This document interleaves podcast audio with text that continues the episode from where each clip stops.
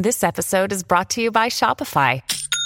Forget the frustration of picking commerce platforms when you switch your business to Shopify, the global commerce platform that supercharges your selling wherever you sell. With Shopify, you'll harness the same intuitive features, trusted apps, and powerful analytics used by the world's leading brands. Sign up today for your $1 per month trial period at shopify.com slash tech, all lowercase. That's shopify.com slash tech.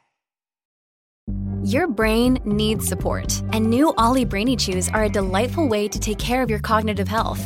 Made with scientifically backed ingredients like Thai ginger, L-theanine, and caffeine, Brainy Chews support healthy brain function and help you find your focus, stay chill, or get energized. Be kind to your mind and get these nootropic chews at olly.com. That's O-L-L-Y.com. These statements have not been evaluated by the Food and Drug Administration. This product is not intended to diagnose, treat, cure, or prevent any disease.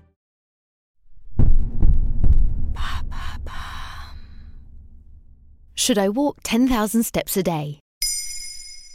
Thanks for asking. Most of us are familiar with the idea that you need to take 10,000 steps per day to stay healthy, but getting to this magic number is not that easy. Where did we get the number 10,000 from?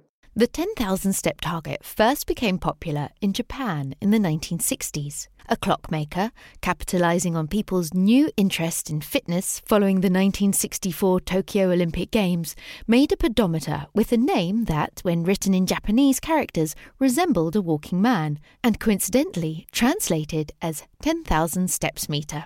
Does that mean we do not need to take 10,000 steps? Well, it's more complicated than that. A study of over 78,000 people in the UK between 2013 and 2015 using wearable trackers was published in the journals JAMA International Medicine and JAMA Neurology. They found that walking 10,000 steps a day, around 5 miles, could lower your risk of cardiovascular disease, cancer, and dementia, particularly if you walked faster.